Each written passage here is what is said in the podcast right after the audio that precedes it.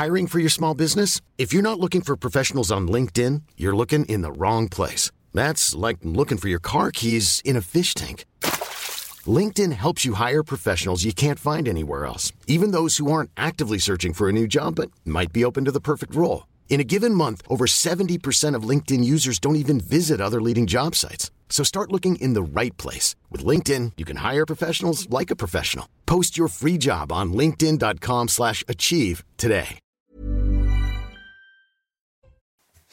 19h, c'est l'heure. Ravi de vous rencontrer ce soir. Marc Menoy en forme Oui, j'étais en train de vous applaudir, je m'entraînais. Simon Guillain est en forme aussi. Bonsoir Simon. Quelles sont les forme, chère Christine. Bonsoir à tous, chers téléspectateurs. C'est une étape importante à cinq mois des Jeux Olympiques puisqu'Emmanuel Macron a inauguré aujourd'hui le, le village olympique à Saint-Denis. Il aura fallu sept ans pour construire ce centre capable d'accueillir près de 4500 athlètes. Le chef de l'État a par ailleurs promis d'aller se baigner dans la Seine, mais il n'a pas encore précisé la date de cette baignade. Plus d'un million de demandes d'asile ont été enregistrées dans l'Union européenne en 2023. C'est un record depuis sept ans, indique l'Agence européenne pour l'asile. L'Allemagne, la France, l'Espagne et l'Italie sont les pays les plus sollicités par ces demandes d'asile. Et puis aux Antilles, 7 tonnes de cocaïne ont été interceptées en une semaine par la marine française. Cette voie maritime est la principale porte d'entrée de la cocaïne en France métropolitaine. 27,7 tonnes de cocaïne ont été interceptées en 2022. C'est un chiffre qui a été multiplié par 5 ces dix dernières années, chère Christine. Merci beaucoup, euh, mon cher Simon. Et au sommaire de Face à l'info ce soir, cela fait 15 ans que la Constitution n'avait pas été touchée. L'inscription de l'IVG aura lieu lundi lors d'un congrès convoqué à Versailles. La France est le premier pays à le faire. Pourquoi la Constitution semble-t-elle prendre une place si importante aujourd'hui? Pourquoi veut-on y mettre de nombreux sujets comme le réchauffement climatique, le service minimal, la laïcité? De Mathieu. À l'occasion de la journée internationale de la langue maternelle le 21 février, le porte-parole de l'Union européenne en langue arabe a rappelé que l'arabe est aussi une langue européenne. Elle est une partie intégrante de l'Union européenne, de l'histoire et de la culture européenne. Pour autant, l'arabe ne fait pas partie des 24 langues officielles de l'Union européenne. Que comprendre? Avec cette conception de la culture et de l'histoire de l'Europe, l'assimilation est-elle encore possible? L'analyse de Guillaume Bigot. Alors que Gérald Darmanin a déclaré cette semaine vouloir un statut de l'imam en France, le ministre de l'Intérieur a ajouté que l'islam est une religion comme les autres. Cette phrase lui a été reprochée par certains détracteurs. Mais en quoi l'islam est-elle, oui ou non, une religion comme les autres? Le regard de Marc.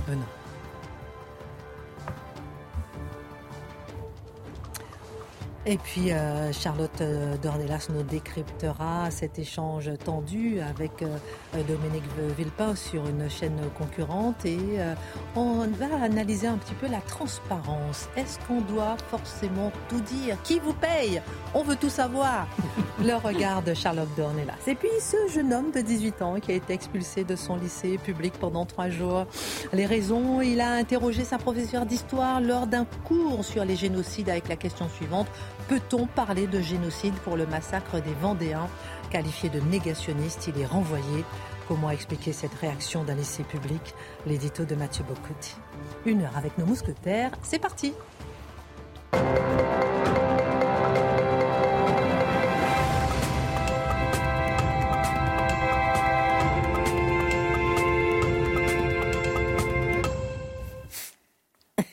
Guillaume Bigot est avec nous ce soir.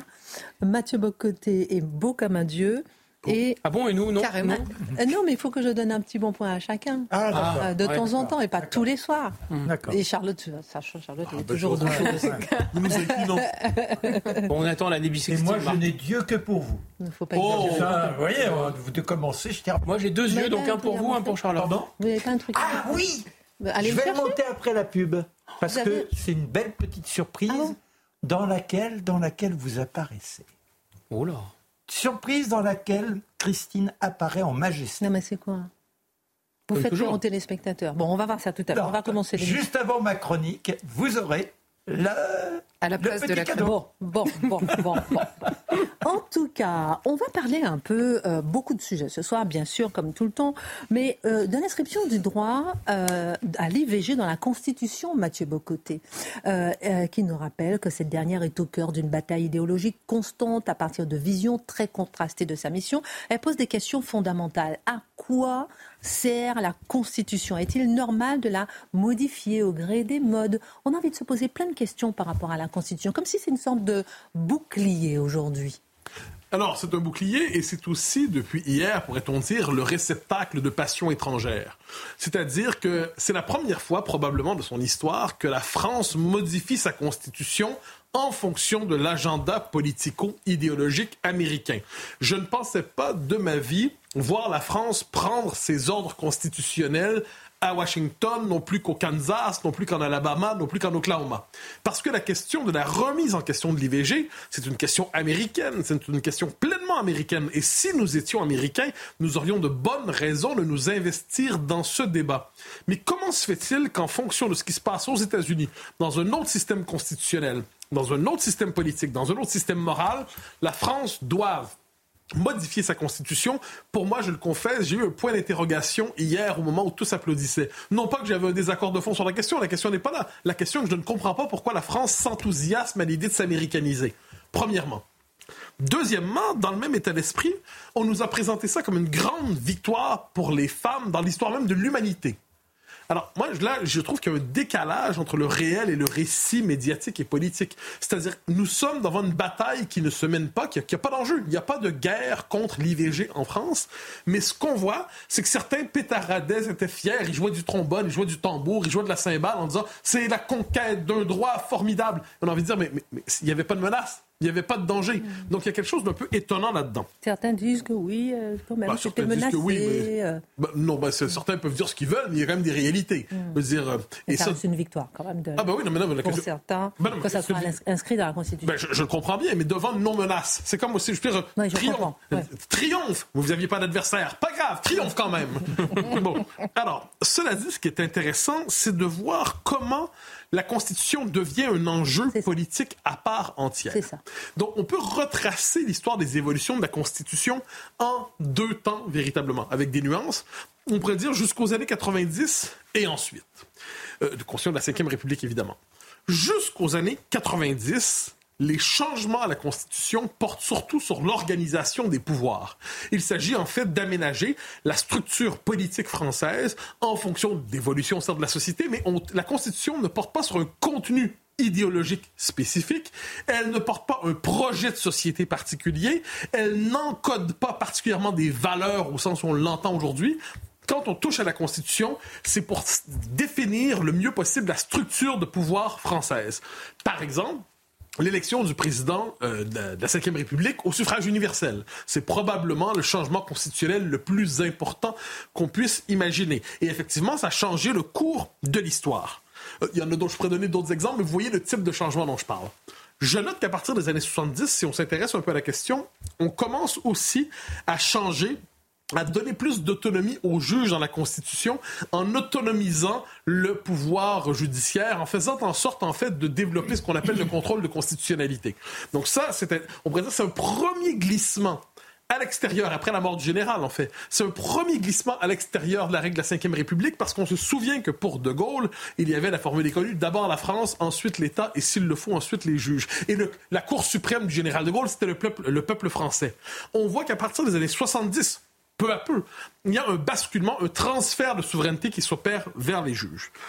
Ensuite, je note une chose assez intéressante. En 1992, Maastricht, le référendum, eh bien, on va modifier la Constitution pour rendre possible l'adhésion à Maastricht. Donc, c'est très intéressant de voir comment la Constitution de la Ve République était fondée sur une sacralisation de la souveraineté nationale. Elle était inconcevable, elle était tellement importante la souveraineté nationale dans la Constitution qu'il a fallu changer la Constitution pour consentir un, un déplacement de souveraineté vers l'Europe. Même chose ensuite d'ailleurs avec le traité d'Amsterdam. Autre chose, à partir des années 90, et c'est ce que je disais, là on commence à faire d'autres changements à la Constitution qui ne portent plus sur l'organisation des pouvoirs, mais qui porte désormais sur le type de société qu'elle est censée construire. Et notamment, par exemple, l'intégration, on modifie les, des articles pour rendre possible la parité, euh, pour intégrer des textes, des textes écologiques. Et c'est vrai qu'on euh, oublie que la parité est inscrite dans la Constitution. Mais bien sûr, Et, de même, on va, euh, par exemple, on va inscrire l'interdiction de la peine de mort. Euh, donc, encore vous qui n'étaient pas menacés, vous savez, les, victoires, quand il n'y a pas d'ennemis, il n'y a rien de mieux sur Terre. Euh, c'est une protection, c'est une protection. Ben, bien sûr, il ne faut jamais manquer de protection, nous le savons. mais, mais, ben, mais une fois, une fois que, euh, qu'on dit cela, ce qui est assez intéressant, c'est de voir le changement proposé donc, sur l'IVG, dans quelle dynamique cela s'inscrit. Et ça s'inscrit vraiment dans ce basculement des années 90, où de plus en plus, donc, on veut mettre un contenu positif, idéologique, particulier à la Constitution. Donc on veut non plus qu'elle fixe le pouvoir dans la société, on veut qu'elle définisse une orientation sociale et qu'elle porte un projet de société en quelque sorte. Et là, c'est là que ça devient intéressant. Hmm. Parce que l'idée d'un projet de société, c'est quoi? C'est que quelle que soit l'élection, quel que soit pour qui, pour qui on vote Emmanuel Macron, Marine Le Pen, Éric Zemmour, Jean-Luc Mélenchon, quel que soit le candidat, euh, Olivier Faure peut-être la prochaine fois, mentionnons-le, euh, quelle que soit l'élection, eh bien, il y a des, on pourrait dire, des orientations idéologiques qui sont bonnes pour tous. Donc, vous pouvez lire le gouvernement le plus à droite ou le plus à gauche en tant que tel, le plus à droite dans, dans cet esprit, il ne pourrait pas faire grand-chose parce que la Constitution fixerait déjà une orientation sociale, une orientation de la société. Donc c'est comme si on veut surcharger la Constitution pour se protéger des humeurs éventuelles de l'électorat qui pourrait vouloir aller dans une autre direction. Et quand on dit on place un droit à l'abri de tout, de toute remise en question dans la Constitution, c'est l'autre nom de cela, c'est qu'on s'inquiète des humeurs populaires qui pourraient faire en sorte qu'un jour une majorité autrement. Et dès lors, contre cette majorité qui penserait autrement, il faut se protéger. Il faut se protéger de la majorité. C'est ce que nous dit cette idée qu'on doit toujours constitutionnaliser des droits nouveaux dans la Constitution ça va plus loin aussi, ça s'inscrit dans une logique du sens de l'histoire. Parce qu'il faut jamais oublier que la politique s'accompagne aussi d'une conception du temps. Or, quand vous avez une conception du monde qui est fixée autour de l'idée de progrès, vous avez l'idée d'avancée inéluctable, d'avancée irréversible. Dès lors que vous avez fixé un droit nouveau, c'est pas un droit qui peut être rediscuté ensuite, parce que la démocratie, traditionnellement, ça disait qu'on pose des droits, mais les droits sont objets de délibération. Et au fil de l'histoire, on a vu que certains droits pouvaient être discutés, aménagés autrement, Là, il y a cette idée qu'on doit les protéger justement de retour en arrière possible. Donc la Constitution doit orienter idéologiquement la société durablement. Donc, et, j'ajoute aussi, s'ajoute à cela, parce que c'est pas un détail, la multiplication des obligations internationales, qui, encore une fois, ont pour fonction de limiter la souveraineté populaire dont on se méfie, euh, les obligations internationales qui vont toujours à peu près dans la même direction, c'est-à-dire l'extension du régime diversitaire, le droit de l'homisme, le mondialisme. Donc qu'est-ce qu'on voit à travers ça? Il y a l'idée de multiplier les interdits pour empêcher les débordements de la souveraineté populaire et inscrire une idée particulière du projet dans la Constitution, comme si on voulait, autrement dit, rendre un projet idéologique obligatoire pour tous, quels que soient les résultats des élections. La droite aussi veut changer la Constitution, euh, mon cher Mathieu. Nous en avons beaucoup parlé euh, sur ce plateau. Le fait-elle dans le même esprit? Je dirais dans un esprit contraire. Alors, la droite, là, je schématise, en gauche-droite, on comprend bien, mais la droite, globalement, dit la Constitution est là pour fixer des libertés, organiser le pouvoir, mais sinon, aujourd'hui, elle se désole de la chose suivante. Elle constate qu'on ne vit plus, ce ne sont pas ses mots, ce sont les miens. On ne vit plus vraiment en République. La Cinquième République est une légende qui, qui est suspendue dans l'espace public. Il y a eu tellement de changements constitutionnels qui ont éloigné la Constitution d'aujourd'hui de la Constitution des origines voulues par le général de Gaulle que nous sommes pratiquement dans une sixième République qui ne dit pas son nom. Dès lors, la droite, gaulliste ou prétendant l'être, dit il faut revenir il faut revenir à l'origine de la Ve République. Pourquoi? Pour redonner le pouvoir non plus justement aux juges gardiens des droits dont je parlais un peu plus tôt. Il faut redonner le pouvoir aux élus. autrement dit, le, le souverain a deux visages, le peuple directement par référendum ou les élus. Vous noterez, soit dit en passant, que quand je parlais des changements constitutionnels, la gauche se méfie du référendum souvent lorsqu'elle veut restreindre son périmètre parce qu'elle a peur que le peuple s'en empare et vote mal. Et ce serait dommage que le peuple vote mal. On doit se protéger du peuple. Donc, dans cette logique, la droite dit non, il faut restaurer, dans une logique de restauration, la Constitution. Donc, il ne faut pas passer à la cinquième République, faut, à la sixième, il faut revenir à la cinquième véritablement. Et dans cet esprit, dans cet esprit, il faut redonner le pouvoir aux élus, aux parlementaires, au peuple. Dans cet esprit, je note une chose, il y a finalement une distinction qu'on peut faire entre deux conceptions de la démocratie. D'un côté, il y a la démocratie des droits, qui est balisée et fixée par les juges et qui vient par une sacralisation des droits. Les droits sont sacrés. Et de l'autre côté, vous avez une démocratie de la souveraineté populaire, où le pouvoir revient aux élus, et c'est la souveraineté populaire, je le dis, qui est sacrée. Ici, de là le rôle important accordé au référendum. Et voilà quand la droite dit on veut faire un référendum sur l'immigration. Qu'est-ce qu'elle veut dire par là? Ça veut dire le cadre constitutionnel que nous avons aujourd'hui ne nous permet plus de répondre aux enjeux historiques. L'évolution du régime l'a paralysé pour répondre aux enjeux de notre époque. Il faut restaurer la Constitution pour redonner du pouvoir au pouvoir et permettre d'agir ainsi, de prendre les grandes décisions nécessaires, entravées par ce qu'est devenu la fausse Cinquième République. Vous avez beaucoup parlé euh, des juges et je pense à cette phrase d'Henri Guénaud que j'ai notée ce matin. C'était chez Elliot Deval dans l'heure des pros. Et euh, il déclarait que la question de l'IVG de la Constitution, la question est maintenant qu'en feront les juges? Après, très très intéressant. Qu'en feront les juges?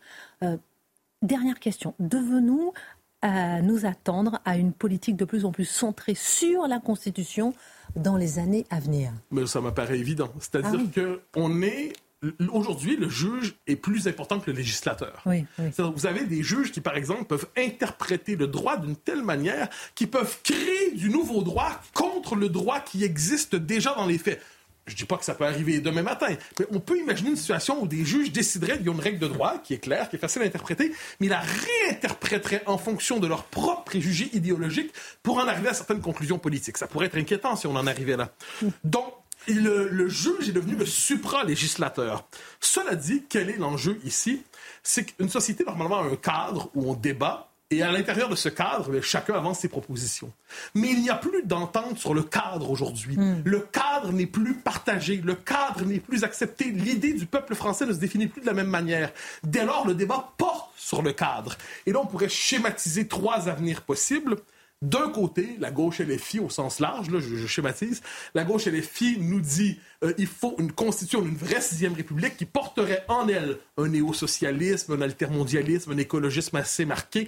Donc la constitution idéologiserait tellement, serait tellement idéologique que le débat démocratique deviendrait périphérique. On pourrait débattre à l'intérieur de son projet de société. Il y a l'extrême centre, ou euh, le, le camp progressiste européen, qui veut une société de l'extension des droits fondamentalement, c'est l'extension infinie des droits parce qu'on se méfie toujours du peuple. Et à droite, entre guillemets, on rêve de restaurer un peu le politique parce qu'on se méfie de la dynamique de judiciarisation. On ne se méfie pas des libertés.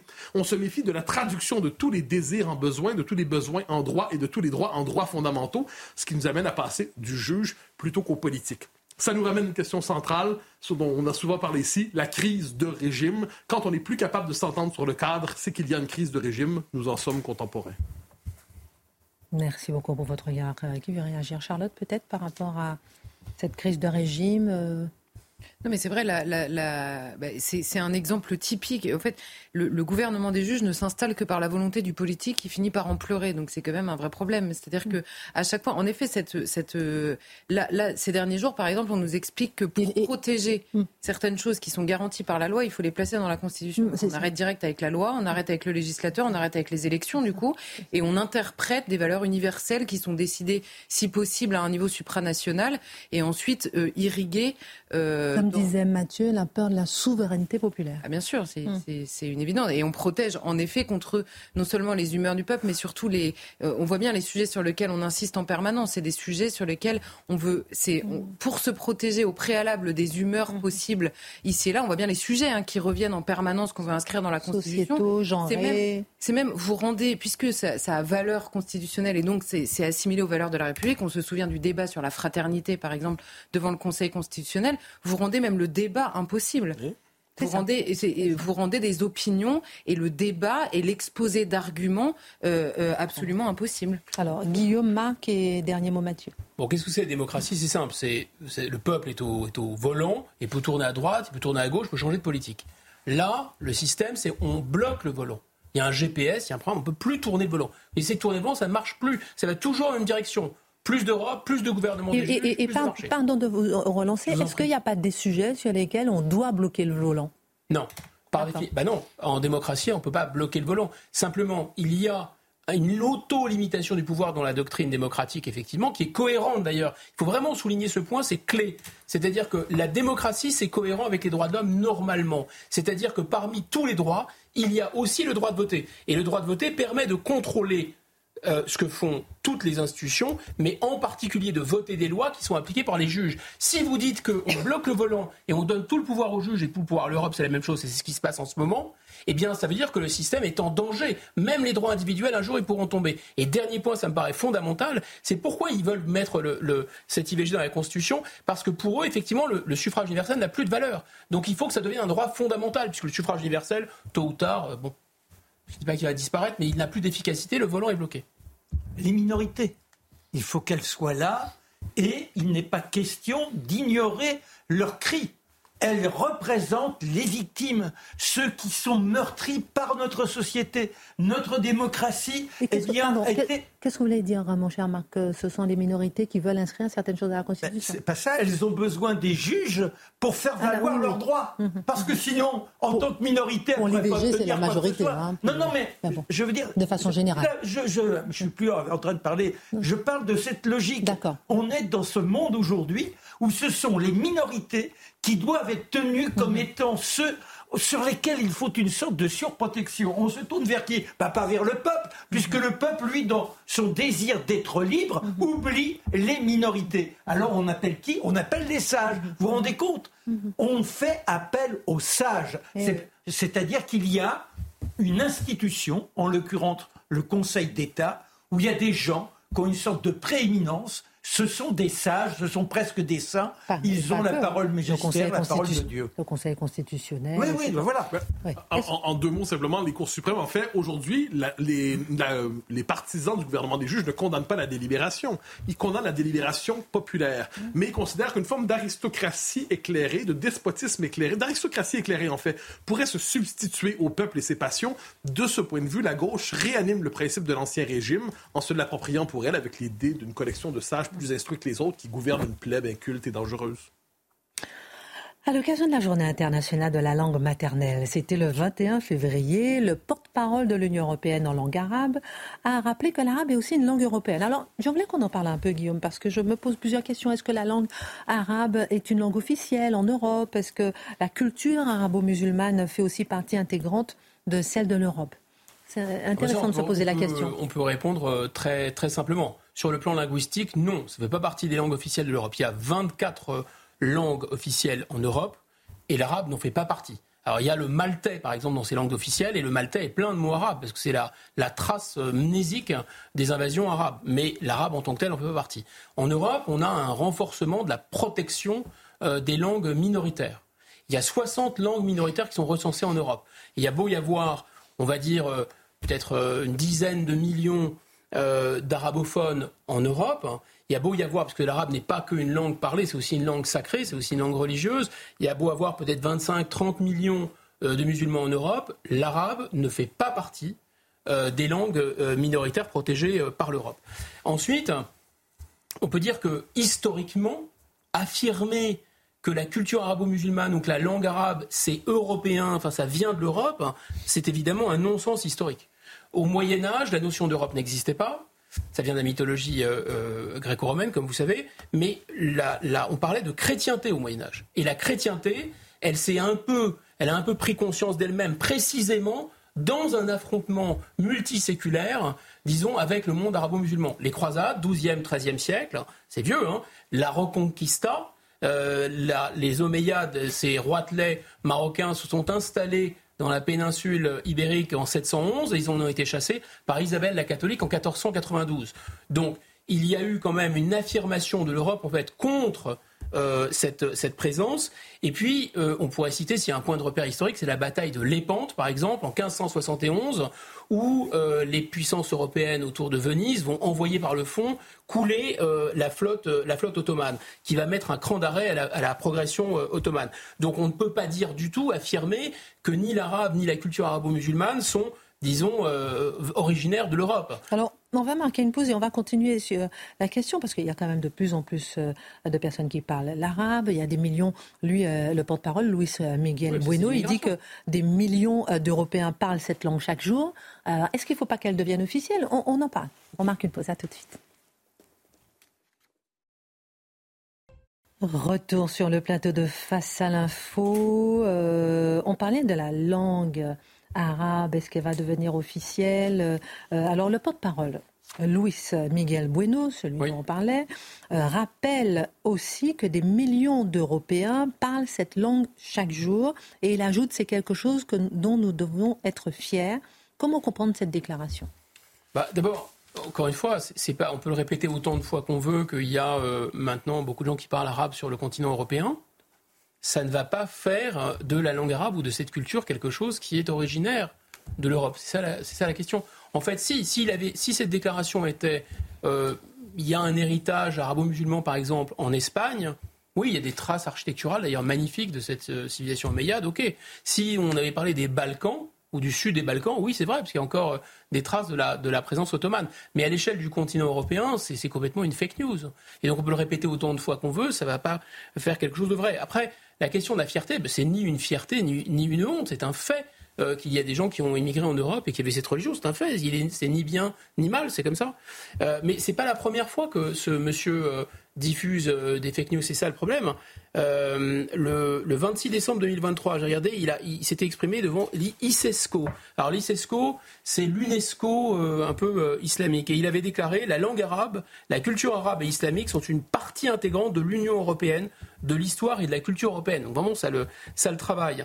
Et alors, c'est pas non plus n'importe qui, c'est un, un diplomate européen, c'est le porte-parole pour les pays de langue arabe, donc il a un, statut officiel. Il officie sous l'égide d'ailleurs euh, du, euh, du, haut représentant pour les affaires étrangères de l'Europe, euh, et il a notamment pour mission, je cite, de communiquer sur les priorités, les politiques, les positions et les projets de l'Union européenne. Donc peut-être que répéter ça, c'est un projet, je ne sais pas.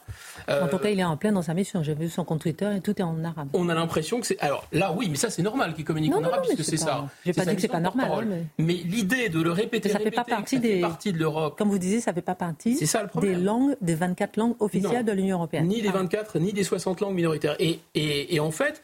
Il y a bien sûr une idéologie multiculturelle typique de l'Union européenne qui se diffuse euh, à travers ses propos, on comprend bien, mais ça va plus loin. Ce que j'ai regardé, il y a en février 2022, par exemple, ce monsieur, Luis Miguel Bueno, il a commencé à souhaiter un bon vendredi sur les réseaux sociaux. Bon, et pas souhaiter un bon samedi, un bon dimanche, donc un bon vendredi. D'accord Avec une photo de mosquée derrière lui. Et ensuite, il a lancé, à partir de 2022, toute une mini-série sur les réseaux sociaux qui s'appelle Ramadan avec Louis.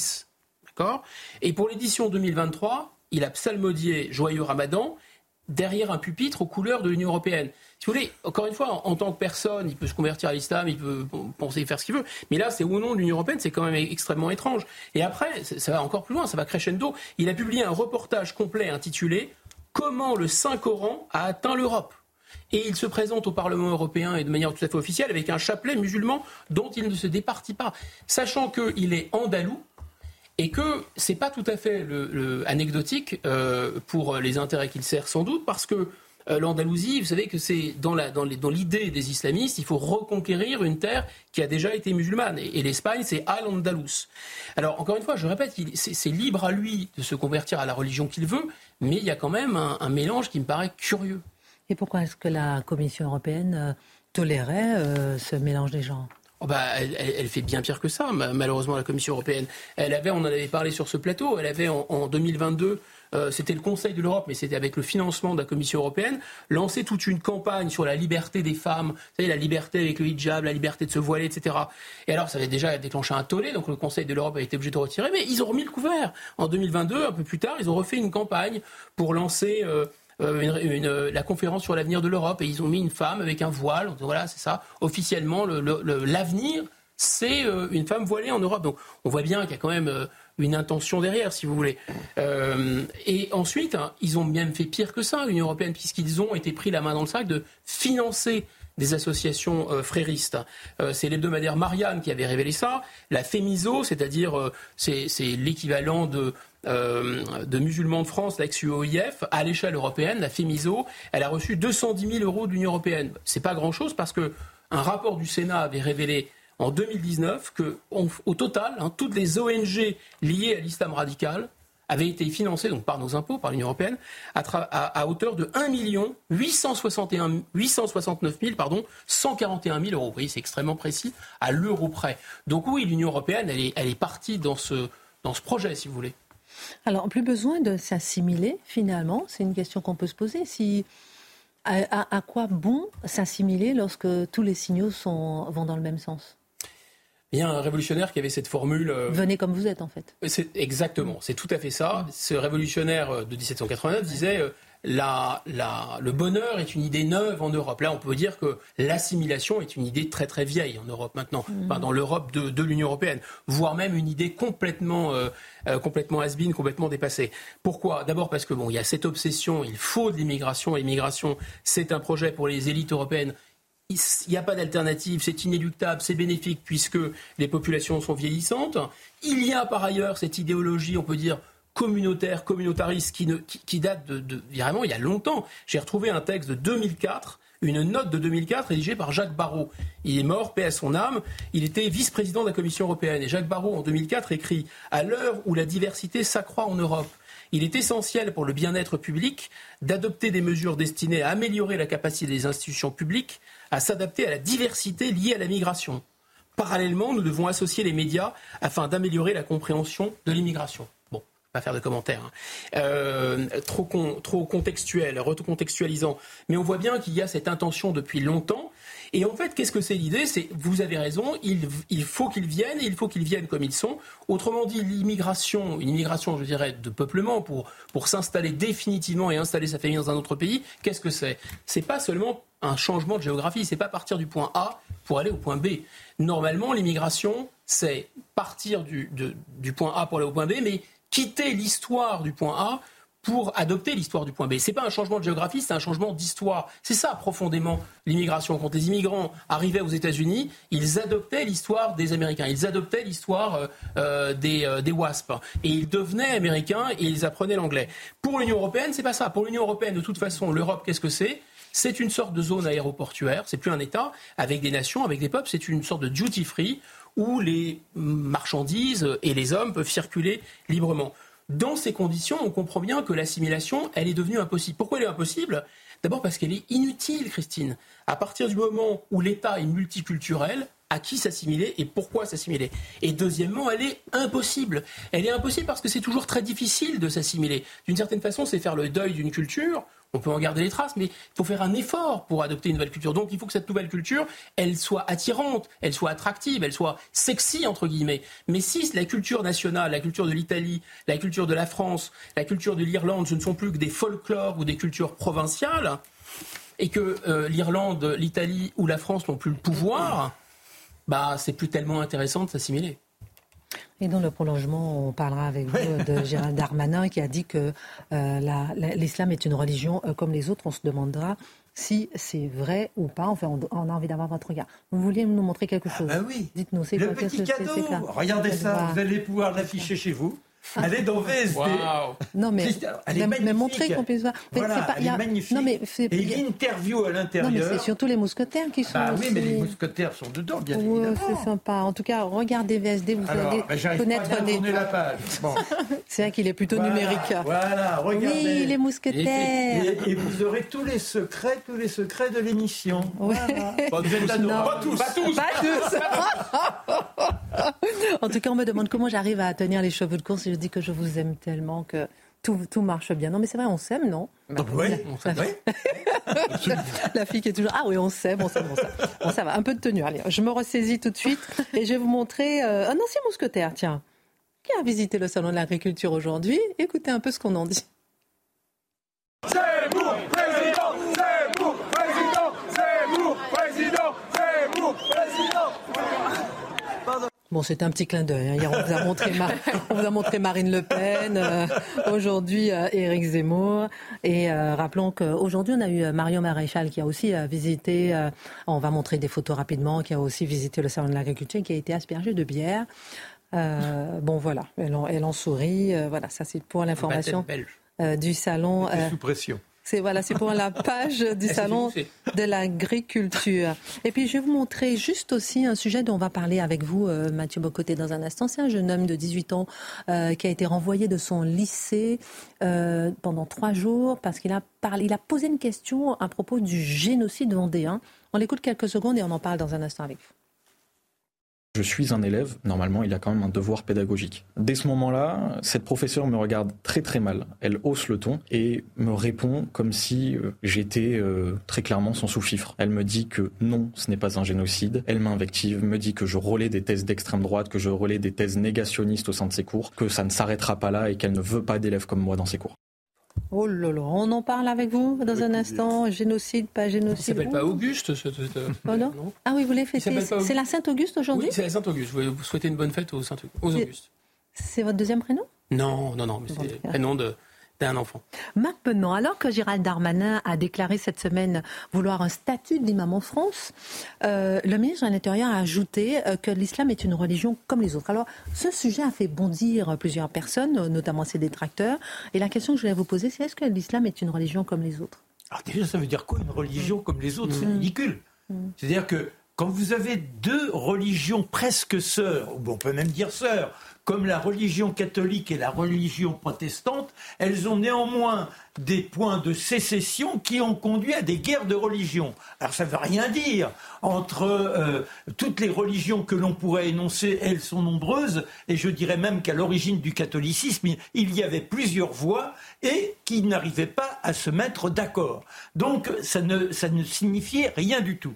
Alors une religion euh, française, gérée par des Français, ça, ça rejoint une première fois l'édito de mon camarade Guillaume, car c'est en février 2022 que Gérald Darmanin nous crie c'est une religion française. 13 février. 2022. Voilà, mais il n'y a pas de religion française. Ou alors on a oublié la loi de 1905. En 1905, on dit la religion, c'est le domaine de tout à chacun. On veille à ce qu'elle puisse s'exprimer, mais en aucun cas l'État a une religion. Donc c'est pas une religion française, c'est une religion en France. Non, ben, c'est même pas une religion en France. L'État considère que l'on peut avoir une religion en France, mais on ne détermine pas les religions qui ont le droit d'être en France. Vous voyez ce que je veux dire? Il y a une grande nuance. Mhm. C'est-à-dire c'est la liberté de croire ou de ne pas croire. Ça se résume à ça, c'est le premier point. Alors, euh, on peut dire que ce, que ce, concept d'une religion comme les autres, c'est un peu le déni de l'élite. C'est l'aveuglement de ces gens qui sont au pouvoir. Et là, je me réfère à qui? À Gilles Kepel, qui sort un nouveau livre prophète en et qui dit mais ils n'ont rien compris et ils continuent à ne surtout pas voir ce qui se passe. Et là, il y a la référence avec tout ce que Guillaume vient de décliner. Mais il y a également Abnous Salmani. Euh, Salmani, qui est une iranienne, un écrivain, je dis un écrivain ou une écrivaine comme on veut, qui a écrit profession française, française enchantée de lettres. Cette jeune femme, elle est venue d'Iran. Elle a fui l'endroit où il était impossible de pouvoir exister en liberté. Et elle a voulu à tout prix s'assimiler. Et elle nous dit quoi? Elle dit nous refusons de voir la réalité. On laisse petit à petit s'installer des rites qui nous éloignent de notre laïcité si sacrée. Voilà donc les premiers points pour aller contre cette idée d'une religion comme les autres. Religion comme les autres Est-ce que vous connaissez une religion qui peut avoir une fatwa contre des mécréants, contre des gens qui seraient opposés à ce que l'on prône, à ce que l'on essaie de convertir? Ça n'existe pas en France, vous avez Gilles Kepel, qui a été victime d'une fatwa. Vous avez Robert Redeker, professeur d'université, victime d'une fatwa. Vous avez en Hollande, alors là, c'était cette députée qui s'appelle Ayas Irsi Ali. Elle, elle a hérité d'une fatwa. Pourquoi? Eh bien parce qu'elle avait apostasié. Soudain, se retrouvant dans un contexte où elle était dans la libération qui correspondait à ses aspirations, elle dit je ne veux plus avoir pour référence l'islam. Hop, une fatwa, elle est obligée de fuir aux États-Unis. C'est donc une religion comme les autres Une religion comme les autres qui essaie d'imposer quoi? Eh bien, on l'a vu au lycée euh, Averroès, à Lille, au lycée, encore plus récemment, au lycée Avicenne, à Nice. Eh bien là, il se passe quoi? On a un enseignement qui est remis en cause avec des principes qui attaquent directement notre idée de la liberté. Et par conséquent, on retire des subventions et également on s'étonne de ces subventions, on ne sait pas d'où elles viennent exactement. C'est aussi bien du Qatar, c'est aussi bien de la Turquie. On a nombre de petites écoles où des gamines sont voilées dès l'âge de 5 ans, 6 ans. Vous avez ça dans une école avec une autre religion? Je n'en ai pas l'impression dans le sport. Quelle est la religion qui impose une attitude dans le sport Ah bien là, quand on se réfère à ce qui se passe pour le jeune musulman enraciné dans sa conviction profonde, il ne veut pas saluer sur un tatami de judo, les jeunes femmes veulent porter le voile, et on est dans une sorte de folie où on envisage quoi? Eh bien simplement d'être gouverné par la charia. Alors il en fait un peu. Ah non, non, non, non. Je n'en fais pas du tout. Il y a un sondage de l'IFOP du 8 décembre 2023 pour une chaîne Elmania, chaîne arabo-française. Eh bien, il en ressort que 78%, 78% des musulmans estiment que la laïcité est islamophobe. Ils souhaitent qu'il y ait des jours fériés qui soient des jours fériés correspondant aux dates de la religion musulmane. vous allez bien me dire, bah oui, c'est bien, c'est le cas pour la religion catholique. Bah, c'est un résiduel. On a laissé un petit quelque chose, mais au départ, c'était beaucoup plus important que ça. Et puis, si vous voulez vous libérer des vacances de Pâques, de Noël qui sont offertes à tout à chacun, je suis pas persuadé qu'il y aurait une unanimité. Alors après, ça va encore plus loin que ça. C'est-à-dire que selon son sondage, ce sondage, vous avez 47% des musulmans qui souhaitent que l'on puisse se promener dans la rue avec le voile intégral. Et encore plus fou, 66% des moins de 25 ans musulmans souhaitent que ce soit la règle. Donc on échappe complètement à notre façon de vivre, à ce qui a été la lutte depuis deux siècles et demi pour être, alors c'est d'ailleurs même contradictoire, dans les principes des droits de l'homme si l'on est dans cette idée d'une religion comme les autres, prenons par exemple des versets. Le verset qui dit Les femmes vertueuses sont obéissantes à leur, mari, celles dont vous craignez la désobéissance, exhortez-les, éloignez-vous d'elles dans leur lit et frappez-les. Autre verset. Vos épouses sont pour vous un champ libre, allez à votre champ comme vous le voulez. Ah, ça correspond véritablement à notre, état de droit. C'est quand même fou. Et c'est enseigné, c'est dans le Coran.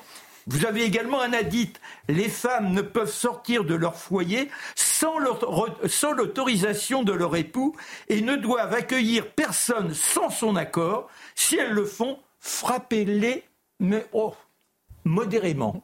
Vous vous rendez compte Voilà une religion comme les autres. Il y a des versets dans la Bible aussi qui sont très durs. Hein. Non, mais d'accord, mais non, mais là, je, je, je, pars hmm. du principe que ceux qui 78% de, de ces, mhm. des musulmans, ça ne veut pas dire tous les musulmans, mais c'est quand même un fort courant et chez les jeunes, qui rêvent d'une loi qui soit la charia. Mhm. Et donc, cette application-là, je n'ai pas le mhm. sentiment que ce soit le cas pour les autres. Et puis, pour former les imams, avec un label français, c'est l'idée du président Macron, il y a entre autres un lycée, enfin un, institut européen des sciences humaines qui est à Saint-Léger de Fougeray qui est dans la Nièvre, où vous avez 200 élèves tous les ans qui sont là pour apprendre pendant trois ans, et eh bien, à la fois l'arabe, le Coran, la théologie pour devenir imam. il y a quand même 2600 lieux de hmm. culte.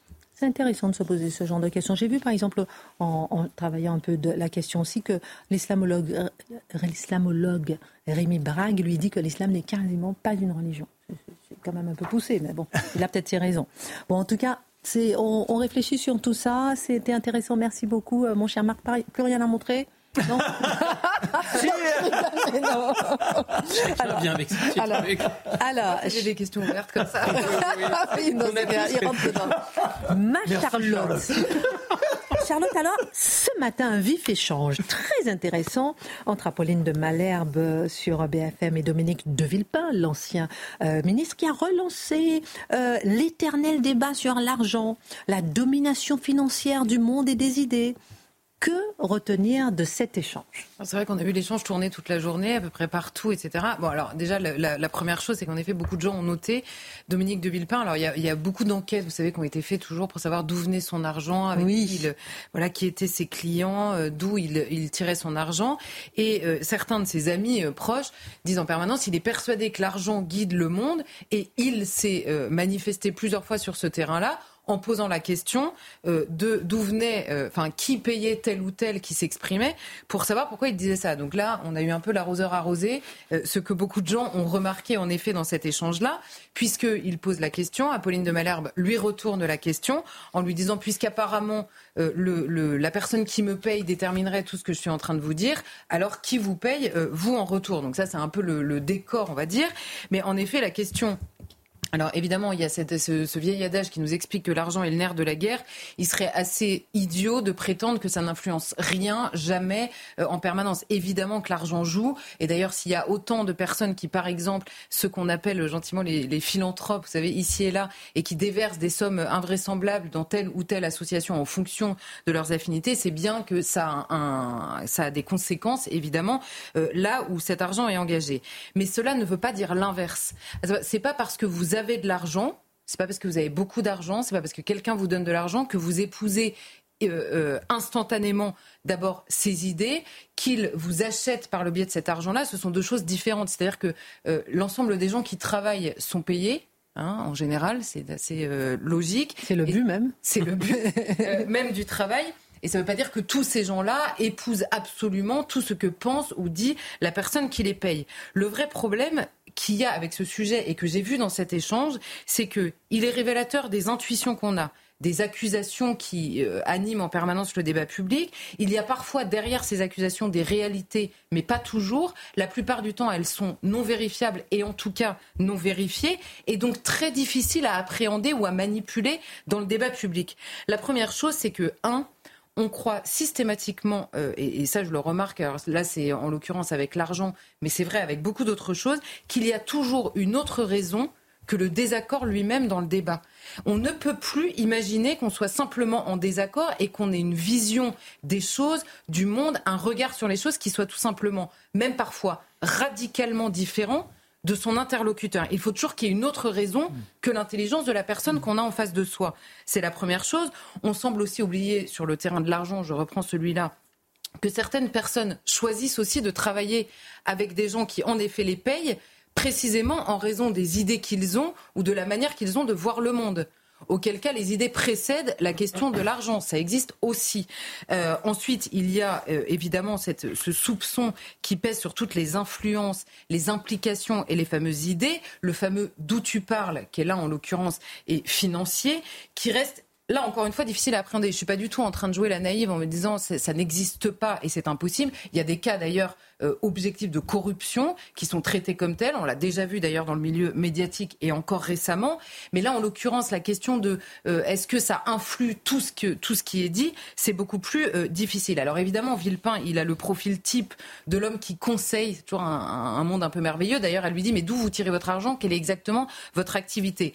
En plus, Dominique de Villepin a choisi de ne pas publier ses comptes et en effet de payer l'amende à la place de la publication de ses comptes, ce qui ajoute évidemment au mystère. Mais d'autres disent aussi sur ce terrain du Conseil, notamment international et géopolitique, celui qui parle n'a plus de clients évidemment, puisque c'est un terrain comme ça. On peut entendre tous les arguments et à la fin surtout, et alors Apolline de Malherbe à l'inverse, elle est journaliste avec la question de l'actionnaire et on est bien placé pour le savoir. Tout le monde pose en question, euh, tout le monde pose en permanence cette question comme si tous les journalistes d'un journal ou d'une télévision avaient leur actionnaire au téléphone tous les matins qui expliquait ce dont on va parler. Ça ne fonctionne évidemment pas comme ça. Là, encore une fois, je ne joue pas la naïve. Évidemment qu'il y a des influences, évidemment qu'il y a des choix éditoriaux ici ou là, qui ne passent pas d'ailleurs forcément par l'actionnaire, mais il y a des choix, évidemment, qui sont faits dans les médias. Mais évidemment, cette accusation, elle hante les débats, encore une fois, surtout quand on ne peut pas acter le désaccord, qu'on ne veut pas le comprendre et qu'on ne veut pas comprendre qu'il existe. Mais à la fin de cet échange entre Apolline de Malherbe et euh, Dominique de Villepin, outre le moment de télévision que tout le monde a retenu, outre le fait que ça alimente euh, les intuitions ou les accusations ou les a priori de l'un sur l'autre ou des uns sur l'un ou des uns euh, ou des autres sur l'autre, qu'est-ce qui reste de concret dans la discussion? C'est-à-dire qu'à la place des arguments des uns et des autres, on ne se souvient même pas, et d'ailleurs je regardais, dans, l'échange qui est sorti, on ne sait même pas quel est initialement le désaccord. Hmm. C'est-à-dire que personne n'a même pris la peine de, l'inclure, on va dire, dans cet échange-là. Donc finalement, à la fin, on a un moment d'échange, on a une intuition sur l'un ou sur l'autre, on se dit, il y a l'arroseur arrosé, euh, ça c'est assez indiscutable, mais à la fin, rien ne prouve les accusations de l'un et l'autre et ni les conséquences de ces accusations ou de ces intuitions ou même de cette question. La question, elle n'est pas illégitime en elle-même, aucune question ne l'est, mais là, on comprend bien qu'à la fin de cet échange-là, à part le moment, euh, euh, en effet, de télévision, on n'a rien de concret même pas une réponse extrêmement concrète, parce que Dominique de Villepin finit par dire ah ben je suis absolument transparent sur la chose, et puis il y a ceux qui le croyaient depuis le début et qui vont dire ah ben vous voyez il a répondu, et ceux qui ne le croyaient pas qui vont dire ah bah oui mais c'est une réponse quand même qui nous prouve que tout n'a pas été dit. Donc à la fin on n'a pas véritablement la réponse ni dans un sens ni dans l'autre évidemment. Alors on retient euh, donc que le soupçon finit par toucher euh, tout le monde et en particulier les journalistes est-ce impossible de se sortir de cette impasse bah, je, note en tout cas qu'à mesure, à, mesure de notre obsession de la transparence, le soupçon est toujours plus grand. C'est-à-dire que plus vous êtes transparent, plus le soupçon est immense, parce que évidemment, à partir du moment où vous commencez à, à, à bah oui, c'est à justifier, à expliquer. Et oui, et puis surtout pèse sur la transparence le mensonge de ce qui est caché dans ce qui est transparent. Et donc on voit bien, en tout cas, ça ne répond pas à la question. Et bon, la transparence, je, je ne bannis pas euh, d'un trait de plume toute la question de la transparence. Il y a évidemment des choses qu'il sont nécessaires de vérifier, des choses qui sont, qui sont nécessaires de déclarer, mais on a du mal aussi à concevoir que certains métiers sont en effet exercés par des hommes euh, et par des femmes, puisque, comme on dit maintenant, je veux dire des hommes de manière générale. Euh, et, et, on voudrait qu'ils le soient par des machines froides et absolument sans affect, sans éducation, sans regard, sans idée. Et je vais prendre, avant de prendre l'exemple du journaliste, et vous allez voir pourquoi, l'exemple du juge, dont on parle extrêmement souvent. Si le fait qu'un juge, euh, qui est un homme en effet, ait des idées, est un problème initialement dans la possibilité de juger correctement, alors il faut supprimer le métier. Puisque le fait est que les personnes qui exercent ce métier ont des idées, et d'ailleurs, ils ne sont pas interdits de vote, par exemple. Hein. Ils vont voter, donc ils font des choix, ils sont à la fois citoyens et juges. Donc la question, pour préserver la, la lecture du droit et donc le fait de rendre la justice de manière indépendante et impartial, il faut limiter la place de sa subjectivité au moment où il rend la justice. Et ça, ça se fait comment? Par la question, par exemple, quand vous donnez, quand vous accordez toujours plus de pouvoir dans, par exemple, l'appréciation de la proportionnalité entre un droit individuel et un bien commun, alors là, en effet, vous accélérez la subjectivité, vous lui donnez plus de place. Quand vous étendez les pouvoirs d'interprétation de normes que par ailleurs vous ajoutez les unes aux autres sans définition précise, alors là, en effet, vous, vous, comment dire, vous donnez un, immense pouvoir à la subjectivité. Mais c'est le cadre d'exercice du métier de juge qui est interrogé. C'est pas que le juge puisse avoir des idées. Et à la fin, ce que vote son père, sa mère, l'éducation qu'il a reçue, on va pas tout déballer sur la place publique pour être sûr de la qualité de la personne et de sa possibilité d'être honnête. Et c'est exactement la même question qui se pose, à mon avis, pour les journalistes. On parle en permanence de la neutralité nécessaire des journalistes, mais encore une fois, ou de, l'objectivité d'un journaliste. Un journaliste n'est pas un objet, donc l'objectivité d'un journaliste, c'est très compliqué. Un journaliste, il a une éducation, il a rencontré, il a des affects, il a des centres d'intérêt, et quand on vous donne un sujet, si on donne le même sujet aux cinq personnes autour de cette table, et qu'on dit qui vous, à qui vous pensez, par exemple, pour vous éclairer sur ce sujet en premier, je pense qu'il y a cinq réponses différentes. Or, la personne, même spécialiste qui éclaire sur le sujet, eh bien, il y a des spécialistes différents qui ont des regards différents. Donc, la seule exigence pour le journaliste, c'est évidemment sur la question de l'information, qu'elle soit vérifiée est sourcée et donc fiable.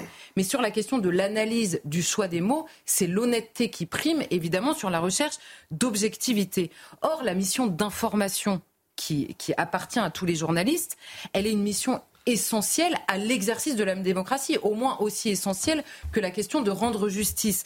Donc, à mon avis, sur ce terrain, et, je reviens à notre euh, débat initial, l'uniformité et la traque idéologique permanente sont des menaces infiniment plus grandes que la subjectivité qui doit s'effacer devant la nécessaire honnêteté du journaliste, du juge, du conseiller en géopolitique. Donc je pense qu'il faudrait plus se baser sur la question de l'éducation. Et donc on revient à notre question de l'esprit critique. Si vous éduquez les intelligences en repoussant précisément les pressions idéologiques à l'école et que vous n'éduquez que les intelligences, vous éduquez un esprit critique qui vous permet de résister à la pression d'un côté et d'avoir aussi un recul sur l'information qui vous est donnée avec votre propre intelligence. Je pense que c'est un, comment dire un but euh, infiniment plus réaliste que celui de chercher euh, à remplacer les hommes par des machines froides et sans affect. On pourra en parler pendant longtemps. Peut-être euh, une phrase pour ma dernière question. Vous comparez un juge au journaliste. On pourrait ajouter l'homme politique.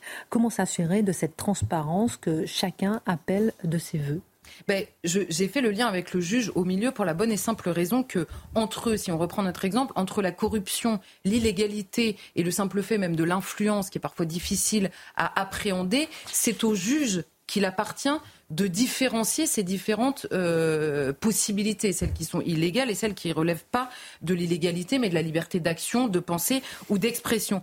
Or, aujourd'hui, ce qui pèse euh, d'un côté sur Dominique de Villepin, de l'autre côté sur Apolline de Malherbe et de manière générale sur tous les métiers, on va dire, où la subjectivité pose un problème, eh bien, ça pèse aussi sur l'indépendance et l'impartialité du juge.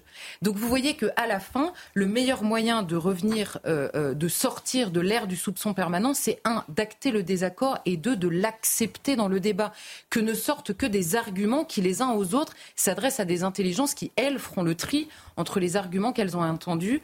Je pense qu'il ne faut pas avoir peur d'être en désaccord les uns avec les autres. Voilà.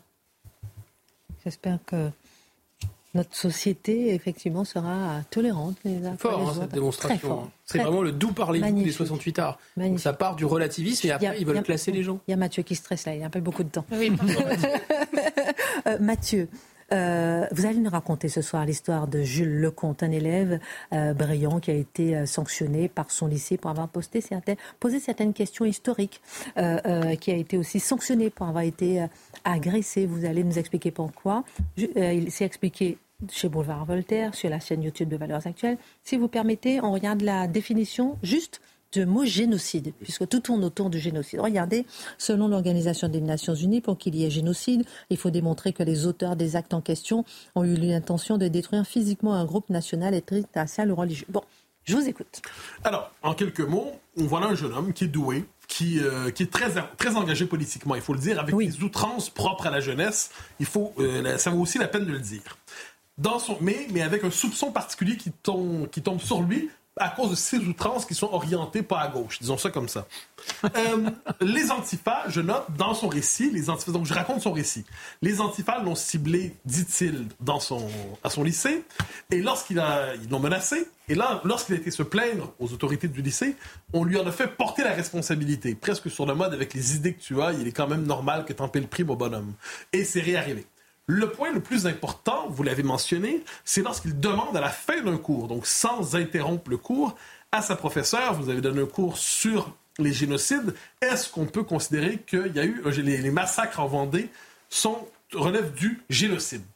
La question circule dans l'espace public, il ne nous appartient pas de trancher ce soir autour de cela, mais le simple fait de poser la question lui vaut le courroux de la, euh, de la professeure et plus largement des autorités du lycée le, débat commence, il est convoqué devant les autorités, au final, il est euh, renvoyé pour trois jours, et lui, tenant ses idées, avec encore une fois, non pas l'outrance cette fois, mais l'ardeur de la jeunesse, il décide de démissionner de son lycée et il va devoir terminer son parcours scolaire en indépendant, en solitaire, sans être soutenu par l'institution au moment du passage du bac.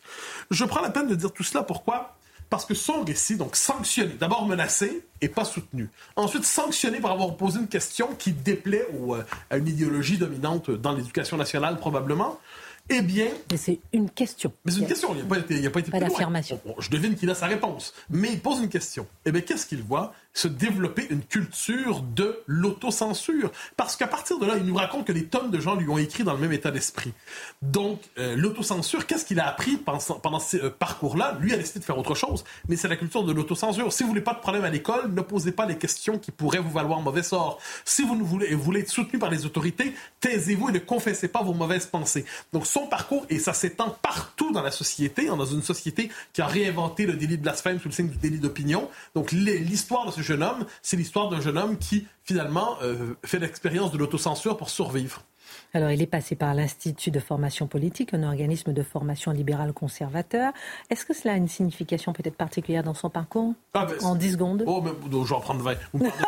Euh, euh, alors oui, c'est le moins compliqué. J'ai dit que pratiquer l'autocensure, c'est le contraire. En fait, j'ai mal formulé. Voilà un jeune homme qui a refusé l'autocensure. Et pourquoi Parce qu'au-delà de l'éducation nationale, de l'idéologie dominante, il est passé par un autre chemin qui est des lieux de socialisation alternative. Donc l'IFP, un think tank de grande qualité, où les jeunes sont formés dans une autre logique que l'idéologie dominante.